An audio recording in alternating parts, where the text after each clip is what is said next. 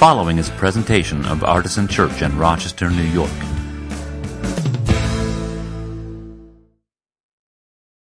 Our reading today from the Gospel is uh, Luke 20, the resurrection and marriage.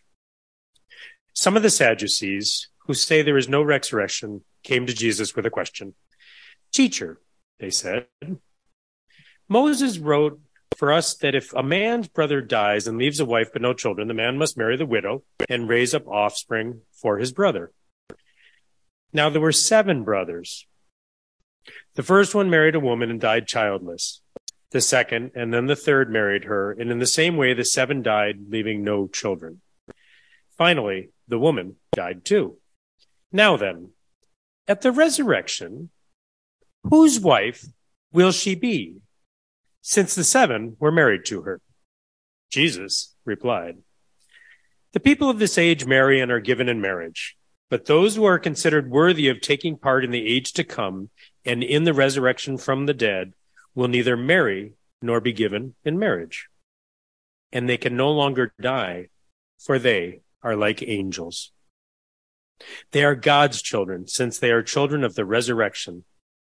But in the account of the burning bush, even Moses showed that the dead rise, for he calls the Lord, quote, the God of Abraham and the God of Isaac and the God of Jacob.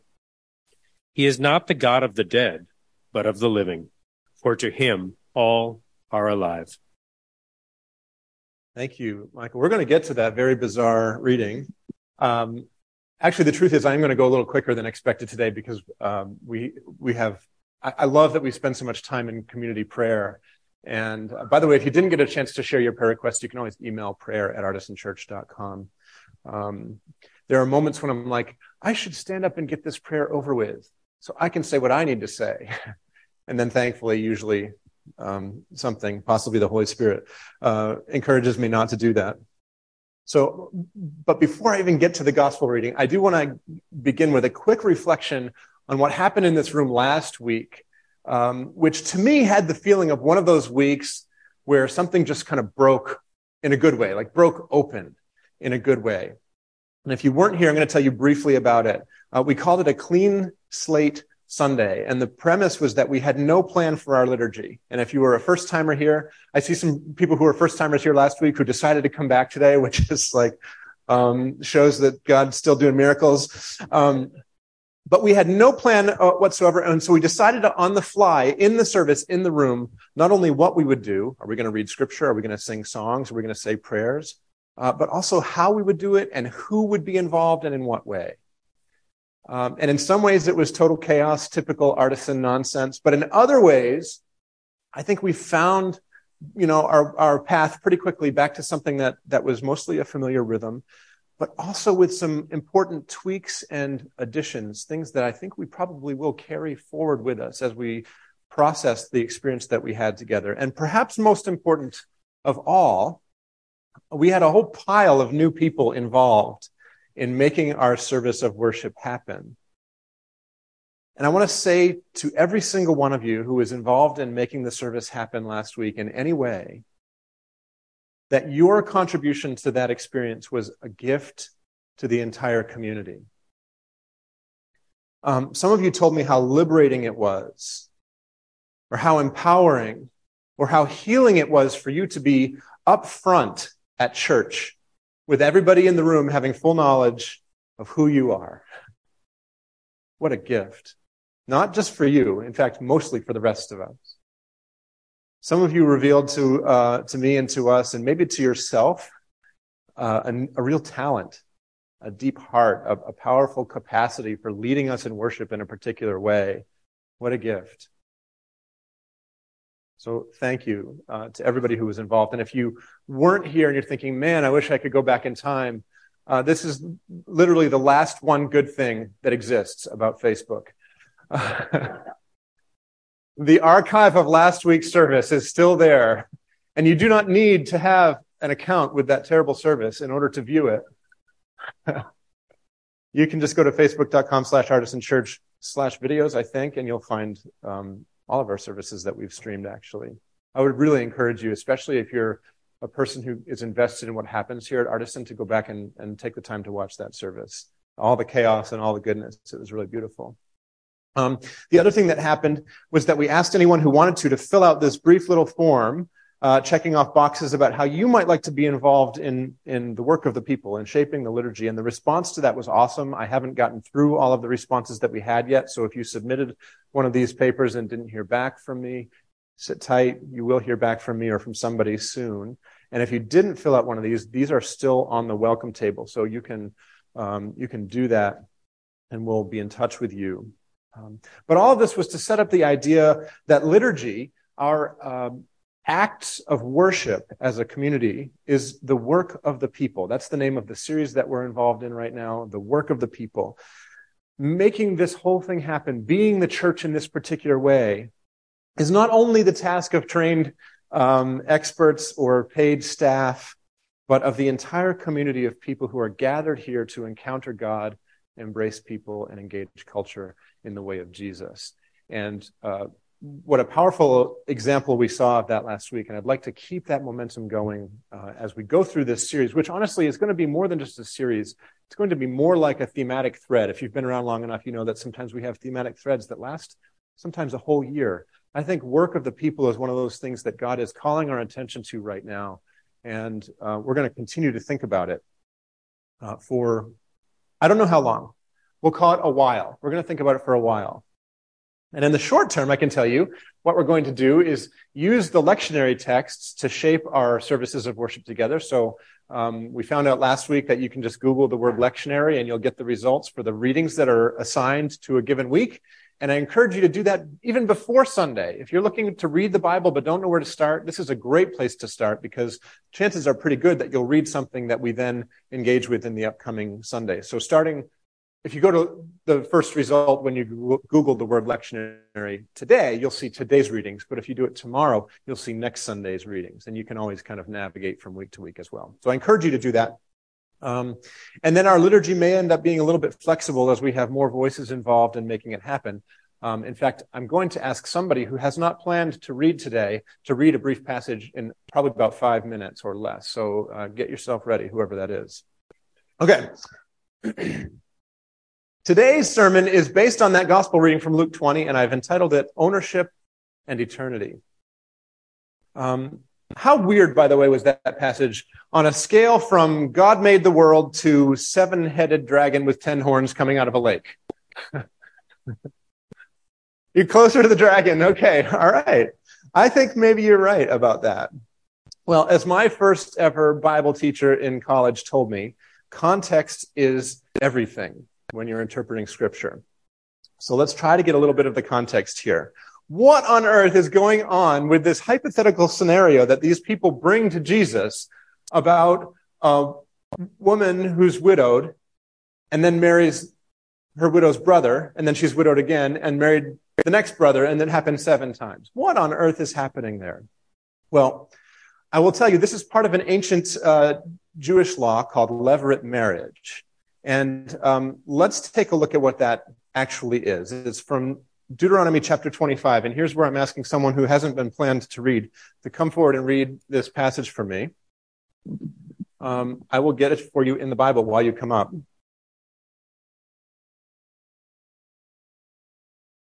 Don't make me pull up my middle school principal. I will wait. I will wait. Hi, thank you. Okay, you're going to read Deuteronomy 25, verses 5 through 10. Okay. There better right. not be any crazy words. There, there, aren't any real weird names or anything, so. Great. When brothers reside together and one of them dies and has no son, the wife of the deceased shall not be married outside the family to a stranger. My husband's brother, her husband's brother shall go into her, taking her in marriage and performing the duty of a husband's, brother to her. And the firstborn whom she bears shall succeed to the name of the deceased brother, so that his name may not be blotted out of Israel. But if the man has no desire to marry his brother's widow, then his brother's widow shall go up to the elders at the gate and say, My husband's brother refuses to perpetuate his brother's name in Israel, he will not perform the duty of a husband's brother to me, then the elders of his town shall summon him and speak to him. If he persists, saying, I have no, no desire to marry her, then his brother's wife shall go to him in the presence of the elders, pull his sandal off his foot, spit in his face, and declare, This is what is done to the man who does not build up his brother's house. Throughout Israel, his family shall be known as the house of him whose sandal was pulled off. Please don't let that stop you from um, reading scripture on the fly in the future. By the way, do you all feel better now knowing the context? Does it make total sense to you? You feel a lot better about that? Whew. Okay. What do we see? What principle do we see in play in this, in this law of ancient Israel that they come and ask Jesus a question that's related to? It's a word that starts with P and ends with atriarchy.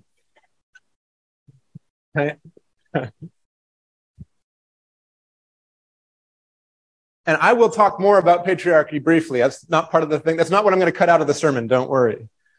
But here's what's interesting to me about this whole scenario in the gospel reading, right? Levirate marriage is not the main point of the question that is asked of Jesus. They're not really asking him about that law or that practice. Look at the very beginning of the gospel reading if you still, if you opened it and still have it open. What it starts out by saying is, some Sadducees, those who say there is no resurrection, came to him. Now that's a clue about what their actual agenda was. Now, you need to know that there were, just as there are now, there were various Jewish groups at the time who held slightly divergent views from one another about the finer points of religious doctrine right? Um, just as now you may know there's Orthodox Jews uh, and um, Hasidic Jews and Reform Jews. Uh, at the same time, or in a similar way, in the time of Jesus, there were a handful of different Jewish uh, sects. This is the last time I'm going to say that word S E C T S. We all know, most of us, about the Pharisees, right? The really legalistic ones. But the ironic thing is that in their day, they were considered by many other Jewish groups to be not legalistic enough. Um, but you may be less familiar with the Sadducees. That's the group that comes up to Jesus in this story. Um, they were an elite kind of group. They were based in Jerusalem, and they denied the idea of the resurrection. Or, what some scholars say, is that they think it might have been that they, it's more, not that they denied that it was a thing at all, but that they sort of insisted, you can't prove that to me from scripture. It's an argument from silence, in other words, they might have said, which is kind of interesting to me as a person who's been exposed to my share of theological debates over the years. That's kind of a, a the type of argument that some people make in interpreting scripture even now today. And this whole thing actually is not all that different from Christianity in the present day, if you ask me. Uh, and I'll ask you, um, slightly rhetorical question. Uh, how hard would it be for us together in the next few minutes to come up with some examples of sharp disagreements between Christians from various groups. Right? Not hard. The answer is not hard at all. Right? Um, we could find Christians who agree about the main principles of Christian religion, but disagree about things related to, say, diet or baptism or sexuality or the end times. Right? Tune in next week, by the way uh, for a, a sermon that I hope will manage to say something about that.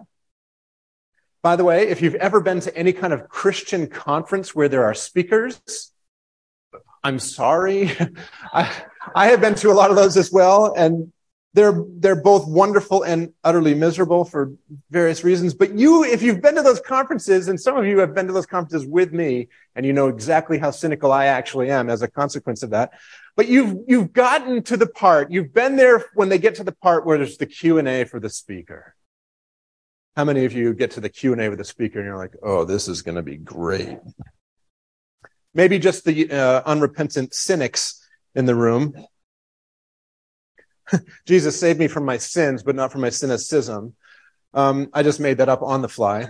You're welcome. They come up to the microphone and they're like, uh, I actually have more of a comment. Right? or at best, they they ask a question, but it's kind of a coded question. It's like they're really trying to make a point and impress everybody in the room with how smart they are and how much they know. And that's, I think, exactly what the Sadducees are doing in this moment. They're asking Jesus a question by the strict definition of the word question. But what they're really trying to do is get him on record about his views concerning resurrection from the dead.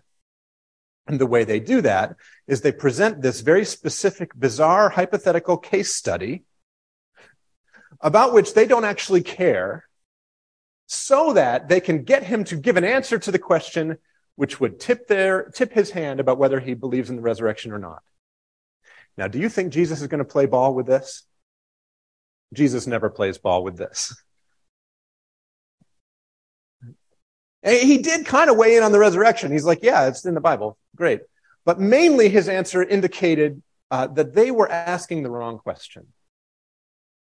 And in keeping with his tradition, I am also not going to talk about the resurrection from the dead today, other than to say basically what I think he said, which is, yeah, sure, it's in the Bible. Read the part about Moses, uh, etc. Because I think there's another topic here that's probably more pressing for us, and it starts with P and ends with atriarchy. And I want to talk about that ancient practice of levirate marriage a little bit and what it says about patriarchy and what that might have to say for us. First of all, I am reminded of what um, the brilliant uh, Rachel Held Evans said. Patriarchy. Some of you might have read this. Um, she said that just because the Bible assumes patriarchy does not mean that it prescribes patriarchy or that God commands or endorses patriarchy. Yeah. um, and Rachel Held Evans died far too soon. And I know that she's played an important part in the formation of many of our faith. And we're grateful to God for her witness. Here's what I would say about this acknowledging that, yes, I am a man. it, it is quite easy for us in the 21st century to condemn the practice of patriarchy and this levirate marriage thing as utterly barbaric, right? Uh, perhaps you even wish, as I kind of wish, that Jesus would have done like something on the spot and save us a lot of heartache, which is to stand up and say, that whole thing is barbaric. And as the son of God, I reverse it. But that's not what Jesus did either. He doesn't do what the Sadducees want him to do, and he doesn't do what we want him to do. So, what I think would be helpful for us in our understanding, and which I hope will get us closer to a salient point in this sermon based on this reading, is to imagine what was behind that practice of levirate marriage. Let's think for a moment together um, those of us who know a little bit of the story of the Bible and the, and the history of the people of Israel as it's told in this religious text. Let's think for a moment about the importance to the people of Israel of procreation and childbearing and of keeping a family name intact. The whole story with Israel starts with God making a promise to Abraham in his uh, dotage, in his old age, that he and his wife Sarah who had never had children and were well past the age of childbearing, that they would not only have a child, but that they would become the parents of a great nation, of a great family group, of a great tribe, people.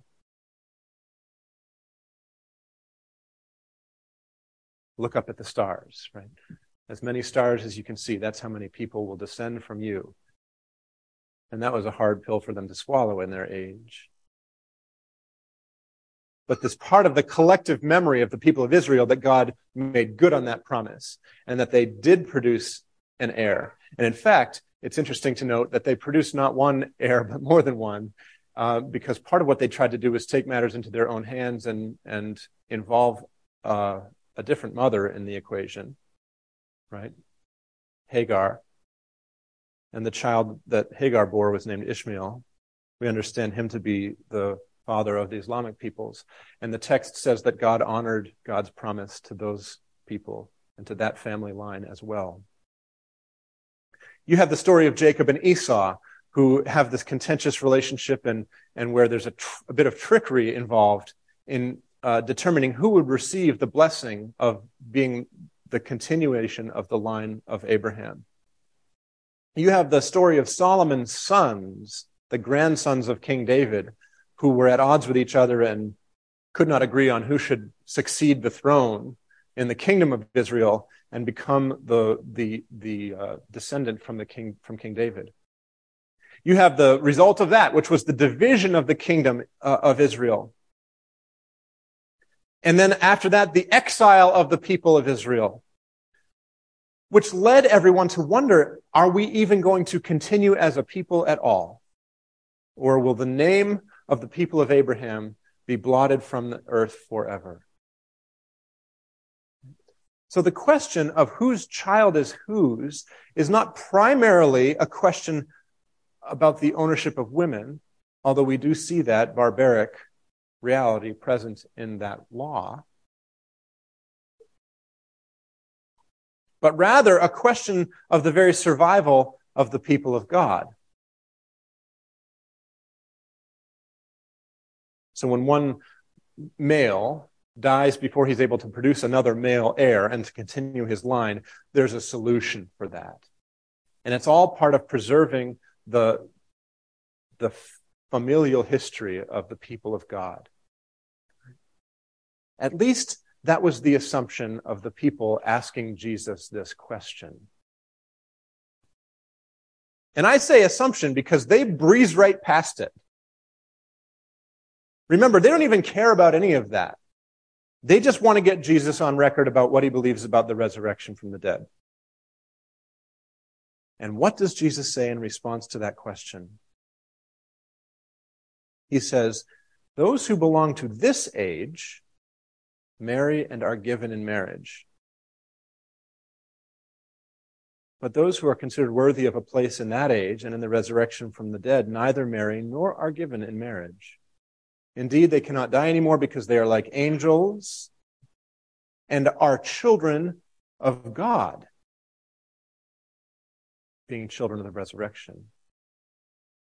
In other words, what I take Jesus to mean here is that you don't need to have children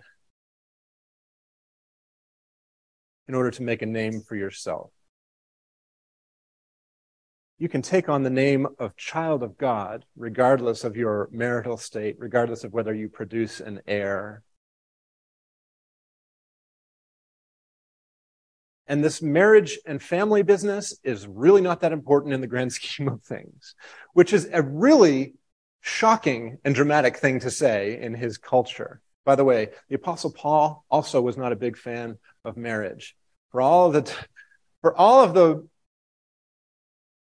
words of Paul that are appropriated to say certain things about human sexuality, what, every, what everybody seems to miss in those debates is that Paul also said, it's really better if you don't do it at all. they don't say that part about it because in the Christian church, in the, in the modern era, we idolize marriage and we idolize parenthood. I'm a person who's blessed to be both married and a parent. But I want you to know that if you are not, that does not change your value in the kingdom of God. It means nothing as regards your value in the kingdom of God. Whether or not you ever produce an heir, which is not language, thankfully, that we use anymore, except on those weird British TV shows, whether or not you become a parent, whether or not you were produced out of the parentage that was healthy or not, you are a child of God.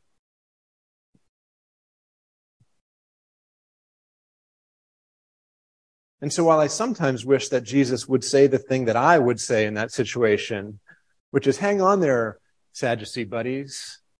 I'm going to blow your mind. You're not even ready for what I have to say about levirate marriage. What I, I wish that he would say what I would say. I'm usually ending up grateful that he says what he actually says.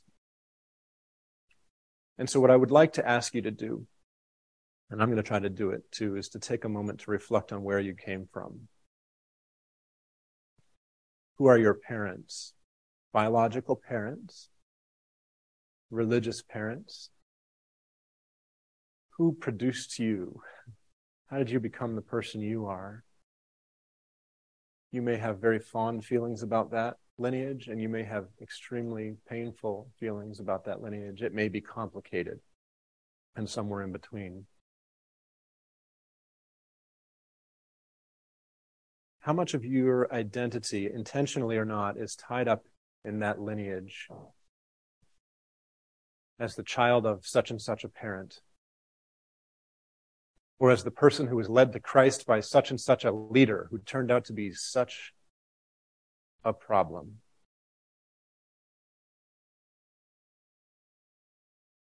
I want to tell you that you can choose instead to take your identity as a child of God. Because in the age to come, nobody's going to marry, nobody's going to be given in marriage. Patriarchy isn't even going to be a thing. It's not even going to be the way we talk about it. Whatever it is, the age to come, and spoiler alert, I don't have a real strong opinion or knowledge of any special facts that I can share with you.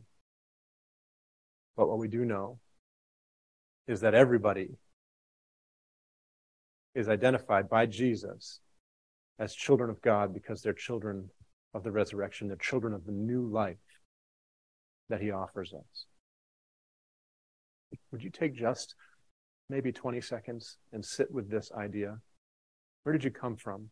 Where's your identity placed? And can you locate it somewhere else if you need to?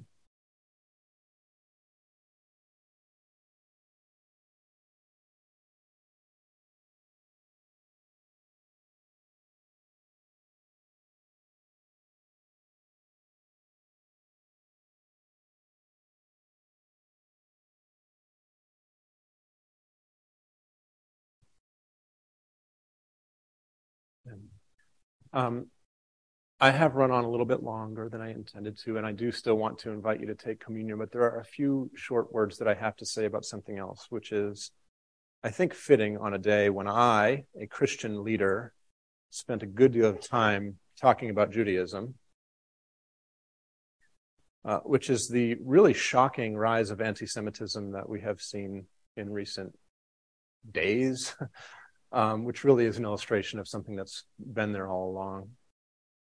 Um, when public figures, multiples of them in one week, come out and reveal themselves to be vaguely or explicitly anti-Semitic, it it shines a light on the ugliness that's always there.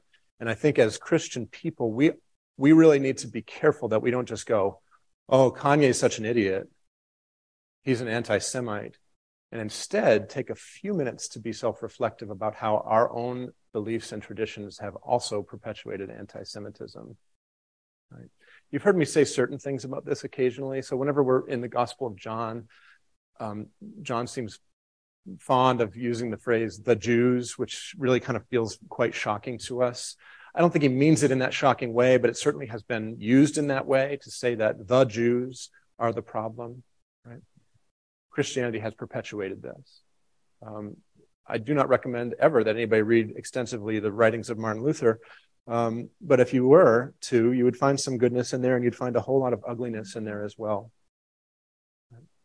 Anti Semitism in the church is very, very, very, very common and it's insidious and hard to identify. But even when, uh, when a pastor starts preaching about how Jesus replaced this awful system. and I've preached those words in, in different ways over the years.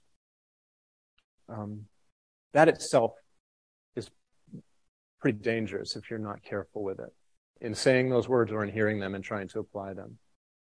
And so as Christians, we ought to be uh, willing to put our ourselves on the line a little bit to stand up for our Jewish siblings in the human race uh, to call out anti-Semitism, not just in the easy way, like the Kanye is an idiot kind of way, but in the more difficult ways, which might take place around our Thanksgiving table, um, or in the break room at work, or even here in the sanctuary at Artisan Church, where we would never think to do something like that.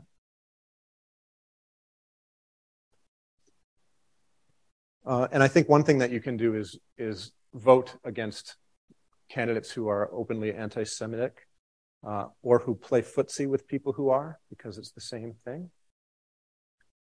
Um, by the way, early voting in Monroe County is happening. It is open until 5 p.m. today, and if you were to drive down to 680 Westfall Road after service, you could vote if you're registered, and I would recommend that you do that um, for many, many, many reasons, only one of which is because of the fact that anti-Semitism is continuing to stick its foot in the door of American politics. And as Christians, we cannot be um, silent or passive about rejecting that. Okay, that's a, an additional sermon. Uh, I I'm grateful for your willingness to listen to it. For more information, visit us at artisanchurch.com